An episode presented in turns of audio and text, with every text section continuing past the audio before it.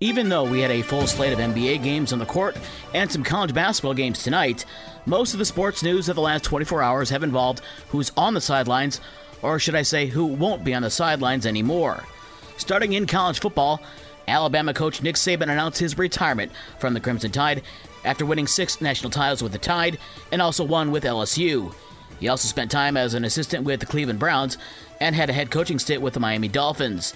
In 1995, Saban was named head coach of Michigan State, taking over from George Perles and giving MSU the first winning season since 1990.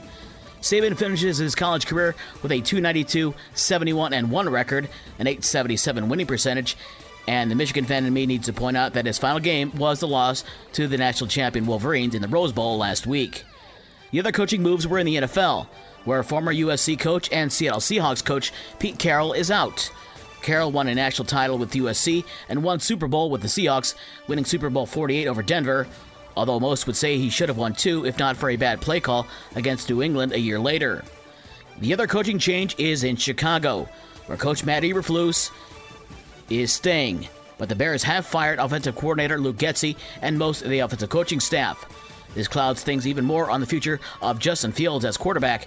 They have until May to decide to exercise his fifth year option.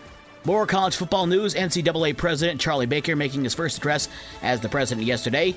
During his remarks, Baker flat out said that Michigan won the national title fair and square.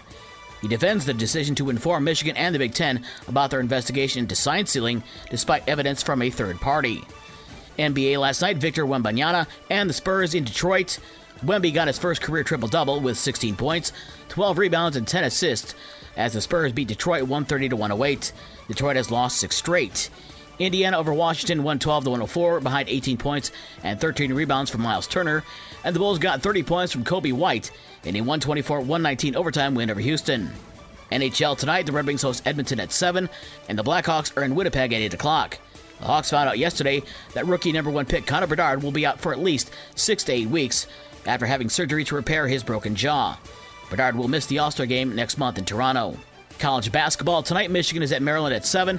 A 6:30 pregame show on Newstalk Sports 94.9 WSJM, and Michigan State is on the road at number 10 in Illinois at 9 o'clock.